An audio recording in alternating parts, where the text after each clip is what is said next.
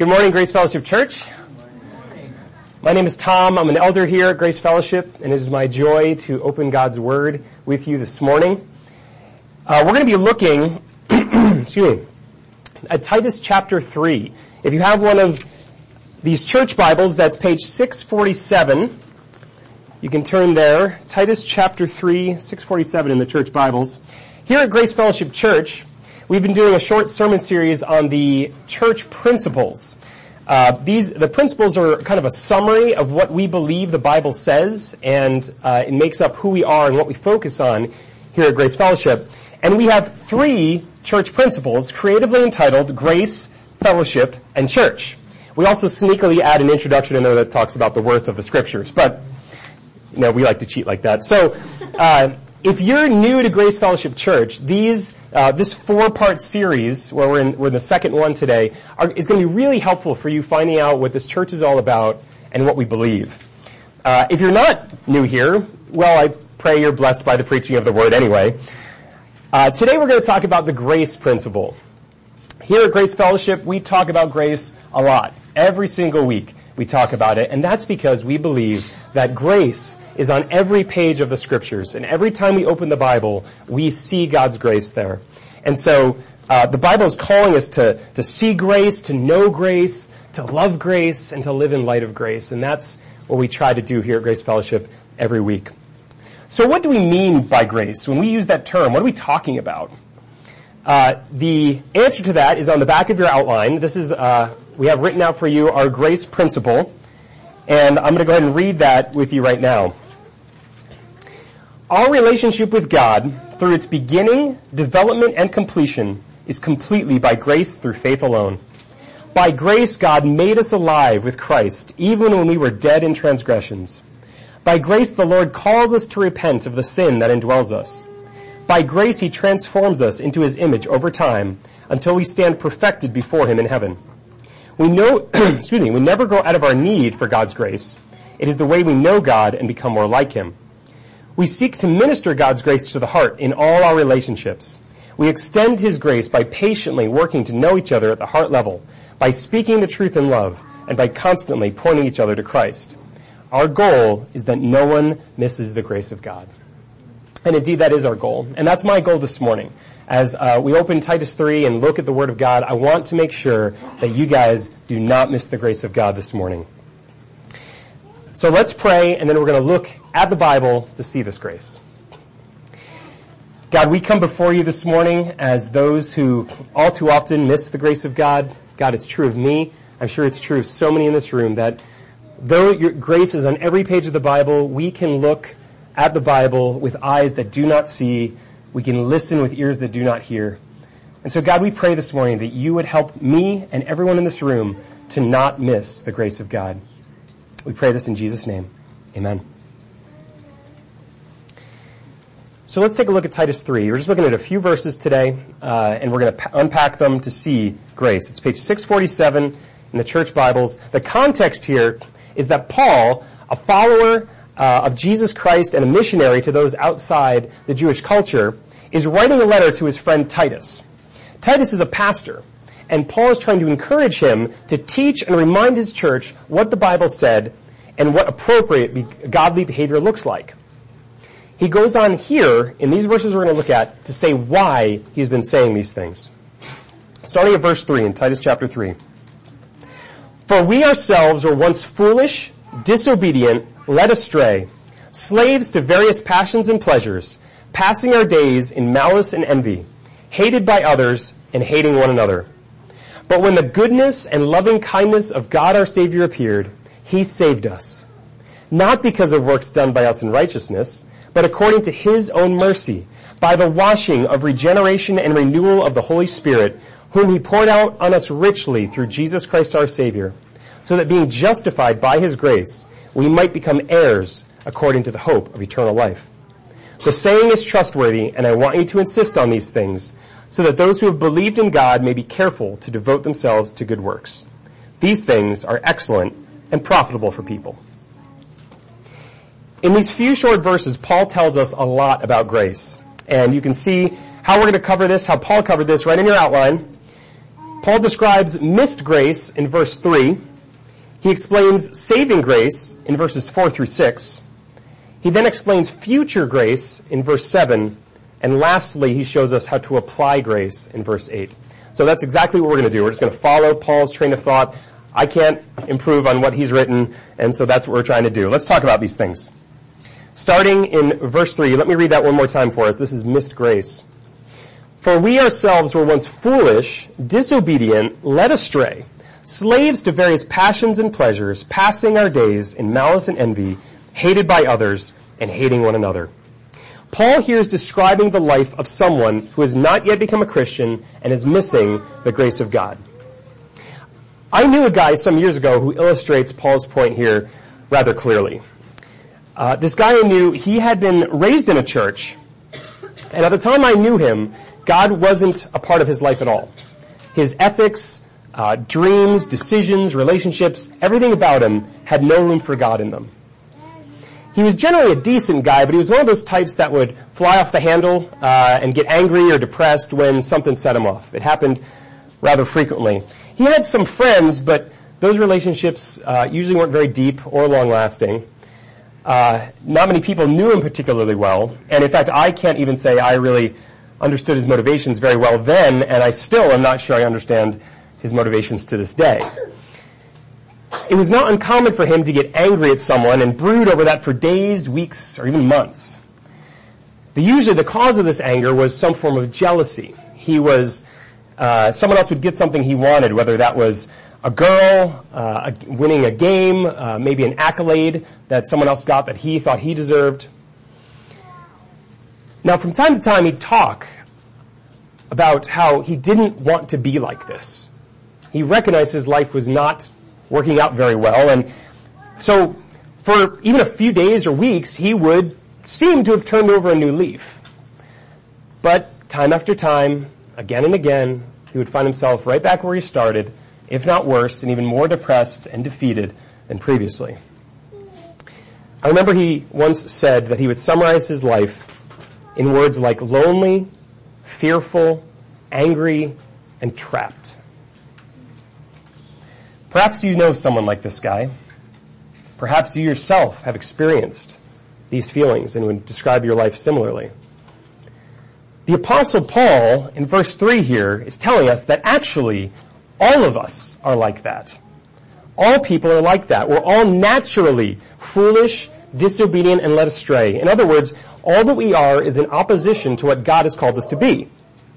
And even if we wanted to change, like my friend did from time to time, he couldn't, and we couldn't, because we're slaves to our selfish passions and pleasures. So rather than experiencing joy and love and peace, we were regularly passing our days full of jealousy and hate toward one another and toward God.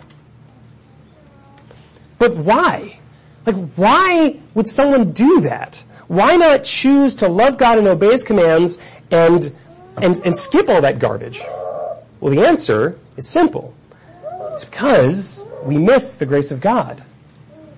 We think that God offers us nothing. He's just a big jerk in the sky and we do well to ignore him and just generally stay out of his way. We think that God's laws only lead to slavery, missing the fact that we're already in shackles in our sin. We think that God's wisdom only leads to foolishness, missing the fact that evidence of our own foolishness is all around us. We just ask the people who know us best and they'll be sure to tell us. We think that God's love is superficial, missing that we are being hated and hating one another day in and day out. And we think that God's grace is for the weak, the needy, and the broken, missing the fact that there are no truer words that could describe us. And because we miss these things, we actively, eagerly pursue a life apart from God. That's why these things happen. And so, so instead of receiving God's wisdom, His love, His grace, the scriptures tell us that all our hate and wickedness and foolishness and disobedience dishonor God and offend God. And so we're therefore guilty of a form of cosmic treason against the God who is our King, who created us, who gave us His laws that we regularly break and pay no attention to. Therefore, he treats us accordingly, like, like those guilty of treason. He stores up his anger, his wrath, upon such rebellious people as this. And, and his overwhelming wrath is poised like a boiling pot ready to pour out over all people who are guilty of this, like a deadly flood that would utterly destroy every single one of us. That's what the scriptures tell us. And would you and I go on missing the grace of God, we would indeed be destroyed in our sin as a result. And that's almost what happened to my friend. Almost. Let's look at the next verses to find out what actually happened to him instead. Let's talk about saving grace. Verses 4 through 6. We're going to look at 4 and 5 first. But when the goodness and loving kindness of God, our Savior, appeared, He saved us. What wonderful ears to the, or what wonderful words to the ears of the condemned sinner. This, my friends, is grace. This is what we're talking about. Sweet, precious, unexpected grace. In our darkest hour, in our hopeless state, God came to us not as an angry judge, but as a gracious Savior. Listen friends, this grace here is why Christians exist. If verses 4 and 5 were not here in the Bible, there would be no reason for us to get together on Sunday mornings and sing all these songs. There would be nothing to look forward to except the endless soul-destroying monotony of verse 3 over and over and over and over again. That would be it.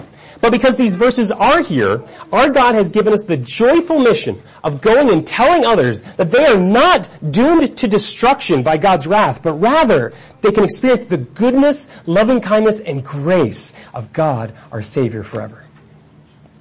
That is good news. That is grace.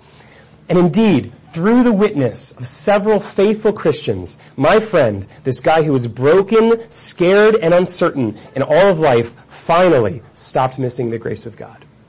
And he was saved by God's grace. He heard the message of God's love in sending his son Jesus Christ, and he was saved on February 14th, 1999.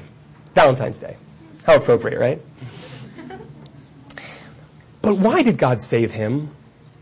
Why, why would God do that? Why did God save any of us if you call yourself a Christian in this room? Paul goes on to tell us in the rest of verse 5 It says God saved us. Why? Not because of works done by us in righteousness, but according to his own mercy. Paul here makes things crystal clear for us in first stating it negatively and then positively. It was not because of works done by us, done by us in righteousness. It was not some good stuff that we did. And how could it have been? Did you see the list that Paul described in verse 3 that characterized us? Paul says, like, we have these stellar qualifications that would win God's favor, right? We, we have, we can gain his affections by the stupidity of our foolishness. Foolishness. Is that what we thought? Like, would that win him? Or was it the boldness of our disobedient rebellion? Would that cause God to swoon? Uh, you know, it, was it the nobility of our hating one another that drew God's eye to us in deep love?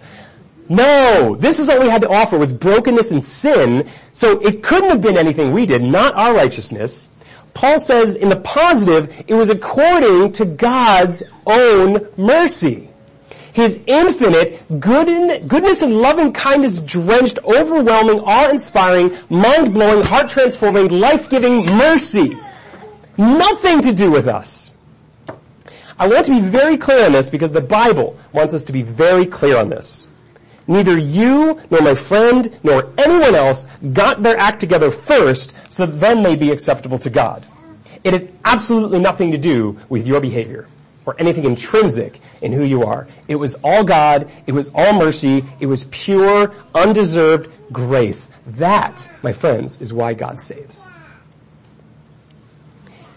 Paul then goes on in verse 6 to tell us how God saves, because this is really important too. Verse 6 says, we were saved by the washing of regeneration and renewal of the Holy Spirit, whom he poured out on us richly through Jesus Christ our Savior. This is so cool. Do you see how he saved us? He saved us, the Bible says, through the Trinity working together. Do you see this? God is called our Savior in verse 4, remember? And Jesus Christ is called our Savior here in verse 6. And the Holy Spirit is the one who performs the salvation by the means of the washing of regeneration and renewal. I wish, I wish I had time to explore this idea further, this wonderful doctrine of the Trinity, how God is three persons in one, but let me just, for now, simply answer this question as best I can. Who saved us? God the Father saved us by sending His Son. The Son saved us by dying for our sin on the cross. And the Holy Spirit saved us by washing us so we were regenerated, that's generated again, and we were renewed, that's made new again. We were washed, our sins were totally washed away. God no longer sees our years and years of missing His grace and living sinful lives. All He sees is the face of His beloved Son, Jesus Christ. If we don't miss the grace of God. So what does this mean for us here at Grace Fellowship Church in 2014? I have two applications for you. The first one is believe. Believe in the grace of our God who saves us by his mercy through Jesus Christ. For almost 20 years, my friend refused to believe this. He didn't see the need for a savior. Though there was evidence all over his life of hate and loneliness and fear and broken relationships and all manner of sins, he simply didn't think that there was a God who could or would rescue him. But then he stopped missing the grace of God and believed. For those of you here this morning who haven't believed in Jesus' death in your place on the cross that gives us access to God's grace, I plead with you this morning, please do not go on missing it. And that's because the Bible gives you two options and only two options. Option one is that you believe this grace of God. You believe He saved you not because of who you are and not because of what you've done, but because of His mercy and His grace. You believe and that Jesus, Jesus paid the penalty for your sins so you can be free, loved, and saved. That's option one. Sounds pretty sweet, right? Option two, not so much. Option two is that you remain a slave to your carnal passions and pleasures that deceive you, that cause you to hate, that foolishly entice you towards ever deepening rebellion against the God who created you. God's wrath, my friends, will surely be poured out. The Bible promises us this. And it's either going to be on Jesus on the cross if you choose option one, or it's going to be on you if you choose option two. Those are the only two options. So friends, please don't go on missing the grace of God. Believe in this grace. It is freely offered to you because Jesus paid it all. Option, uh, application number two for all of us here. Don't go it alone. Once you've believed, you may be tempted to think that it's now just you and God. You know, you and Jesus can pal around and figure out holiness and you'll be great. Our grace principle though, if you remember, doesn't allow this interpretation. We don't allow that interpretation here, and I don't think the Bible does. Did you, do you remember the relational words used in that principle? Words like relationships and each other and speaking the truth in love? Friends, many of us have come from a church, come from church backgrounds where the Sunday morning was a nice facade where in reality we were just hating one another all the day long. I remember going to a church when I was younger where the kids I would sit next to in church on Sunday would be the same ones who would beat the snot out of me in school on Monday. So, for perhaps obvious reasons, I, and no one else here, is at all interested in the Sunday morning facade. Rather, there are lots of people here who want to get to know you, who want to know your story and know you more deeply, but you have to let yourself be known too. So, let me ask you this question. Who knows you? Who else knows your deepest desires and fears and dreams? Does anyone else know your weaknesses and failings as well as they know your strengths and successes? Believe me, I, I know this sounds scary what I'm asking you to do, to put yourself out there because you fear that when people see all your brokenness and sinfulness and ugliness, that they'll reject you or they'll condemn you or maybe they'll abandon you altogether. And that's a legitimate fear that's one that I share at the very deepest levels. And you know why? Because that guy I talked about earlier, that friend I had, the broken, hopeless creature that God saved by grace alone, that's the guy who's talking to you about grace this morning. So I know it's hard to put yourself on display. I know it's hard to admit who you were and who you are apart from God's grace. But what good is a church if we can't be honest with one another? We are all sinful people saved only by grace. How could I possibly reject you when I myself have been accepted? How could any of us possibly judge you when we ourselves have been acquitted? How could anyone here abandon you when we ourselves have been rescued? The answer is that we can't. Otherwise, we're missing the grace of God too. So don't go it alone, my friends. God himself didn't go alone. You know, if anyone could have, it would be God. God could have done anything he wanted. But he chose to do it as Father, Son, and Holy Spirit. Even God himself acted together. And here at Grace Fellowship Church, we want to be together. You are not alone. We have small groups that meet right after church most Sundays. We have growth groups that meet throughout the week. We have ladies retreats that meet throughout the year. And we have tons of people and tons of opportunities to meet one-on-one with someone to talk about what's going on in your life and be loved and receive grace to make sure that you do not miss the grace of God. So don't go it alone. There's no reason to. Don't miss the grace of God for that reason. So we've now seen how we've missed the grace of God, but then we were saved by the grace of God. But I tell you what, we haven't even gotten to the really good part yet. Okay, let's talk about future grace. Verse 7. God saved us so that being justified by His grace, we might become heirs according to the hope of eternal life. Do you want proof that the Bible is authentic? Do you want certainty that the saving work of Jesus Christ is not of man-made origin? Back when I was an atheist and I started exploring the claims of Christ, like before that I was utterly convinced that Christianity was a man-made religion designed to calm and control the masses. That's what I believed. But when I started exploring who Jesus was and what he said, I needed to know, I demanded to know that this Bible that I was putting my faith in was reliable. And so verses like verse 7 here and many others like it in scripture utterly blew away my doubts. Okay, here's, here's why. If this were a human idea, God would justify us so that he could forever guilt us into doing stuff for him. If this were a mere mortal idea, God would save us so that, you know, we were always, we always owed him a favor that he could call in whenever he wanted, like some kind of mob boss in the sky, right? If a bunch of long dead dudes sat around in a room trying to come up with a new religion, they would get to this part and never ever write verse 7. And this is why. Do you see how audacious verse 7 is? Verse 7 says that God's purpose in saving wicked sinners is so that He could give us everything. Without any strings, there's no catches, there's no gotchas, there's no sales speak, there's no fine print here. This is it. Why do I say this? Verse 7 says, we are heirs. Do you know what an heir is? An heir is someone that means like, if, if you're an heir, that at some point your relative or your parent or whatever is going to give you everything they have. Someday, whatever's theirs is going to be yours. Guaranteed. All of it. If it's theirs, it's yours. My three boys are my heirs, and every penny I save, every dollar I invest, will someday be theirs. Now consider that we are God's heirs. Okay, God possesses infinite strength all wisdom. He possesses limitless happiness and grace beyond measure. And it's all promised to us. This is going to date me a little bit, but you know, you guys know the movie The Lion King?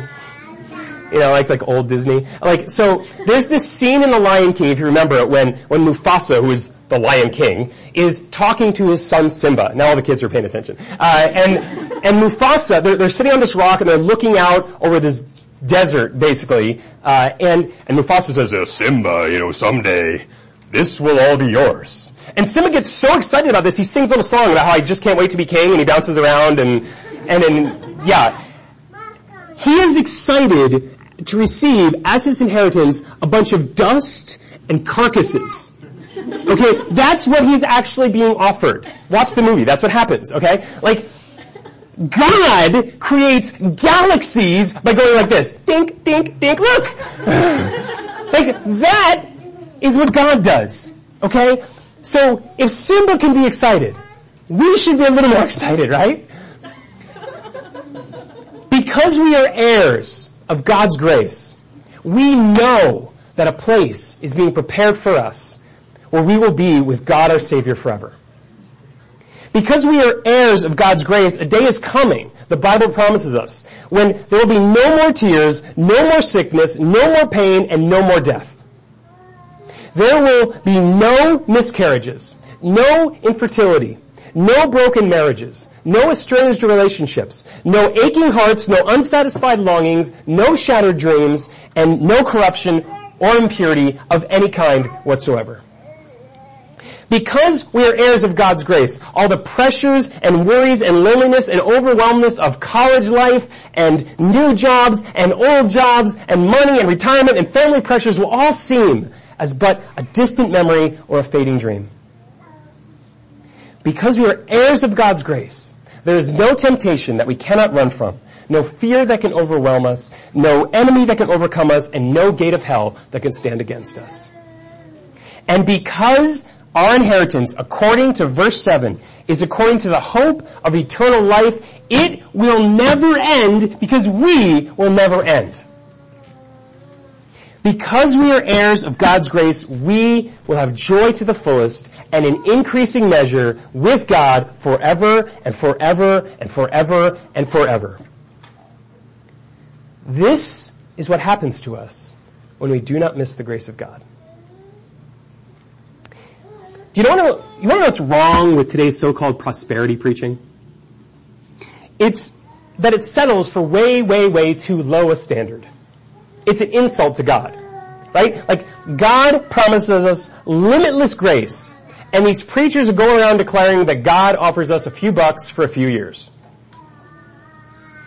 The God of the Bible promises us endless beach vacations. And here's Joel Osteen getting all in a tizzy about some mud pies in a slum. My friends, we have much better promises than Joel Osteen. And all of it is available to us if we don't miss the grace of God. So how do we apply this? How do we apply future grace? Well, uh, we're going to keep on our Disney theme. In the words of Queen Elsa, let it go. There are so many things in this life that we are terrified to lose, right? For some of you, it's your relationships with others, or perhaps it's a particular relationship. And so long as these things are intact and everyone is happy with you, then life's good. But if you start to feel tension, or if, if things aren't working out quite as you wanted, everything else seems to fall apart, right? For some of you, it's financial security. As long as you have a job or a 401k or three months savings or something like that, life is good. But when those bills come in, when the car needs to be repaired, and the checking account balance starts plummeting, what happens to your joy? All of life suddenly seems bleak, right? For others of you, it's health or family or independence or importance or Perhaps even your own life. That's the thing that no matter what, you want to hold on to that. But friends, every single one of those things can, and hear this, I promise you, will be taken from you. None of these things was designed to last, and they won't. But if you have believed in the grace of God, in His Son Jesus Christ, not a single ounce of your inheritance can ever disappear. It can never be taken away. It is guaranteed never to be eaten by moths or destroyed by rust or stolen by thieves. Now many of us in this church have experienced a real loss. I do not deny that, and I don't deny the pain you experience as a result. But knowing there is future grace promised to us, we can let it go. Everything we experience in this life is just this two second slice of eternity and then we'll be experiencing unimaginable grace with God our Savior forever. So don't let relationships or money or health or even death cause you to miss the grace of God. When our inheritance arrives, all of these things will simply pale in comparison. So let's finish our time together by taking a very brief look at how Paul says to apply this grace.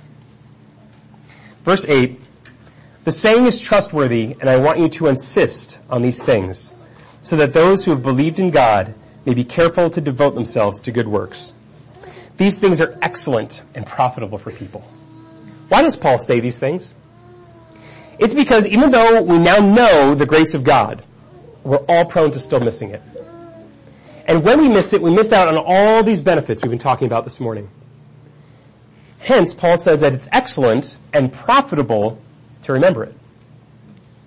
It's also why Paul tells Titus that he must insist. Paul doesn't allow Titus to mention or suggest or propose, but to insist. Paul does not allow any compromising on this point. And that, dear friends, is why we at Grace Fellowship Church insist on it every single week. It's why it's our church principle. It's why it's in our church name, grace. And the fact that we mustn't miss it is so critical. So, Paul tells us what the end result of all this insisting on grace is. So that those who have believed in God may be careful to devote themselves to good works. And so let me conclude our time in Titus 3 by asking you a question. Consider how you used your free time over the past week. And by that I mean like when you weren't at work or in class. How, if you had to give an account of how you used the rest of that time, and you showed it to another wise Christian, would they look at that and say, wow, you've clearly been carefully devoting yourself to good works for Jesus? Or would they wonder if you're missing the grace of God? Now you don't actually have to write that up and hand it to someone because God already knows. Every one of your minutes is being accounted for and God doesn't want you to just be this slave that's to serve Him all the time. He wants you to know this limitless grace that's available to you if you stop worrying so much about yourself and your passions and pleasures and instead find greater passion and pleasure in Him. Friends, none of us is who we should be. This church is packed full of sinners whose only hope is the grace of God. So let's press on to remind each other of that grace and spur one another on toward good works. Together, let's make sure that none of us misses the grace of God. Let's pray.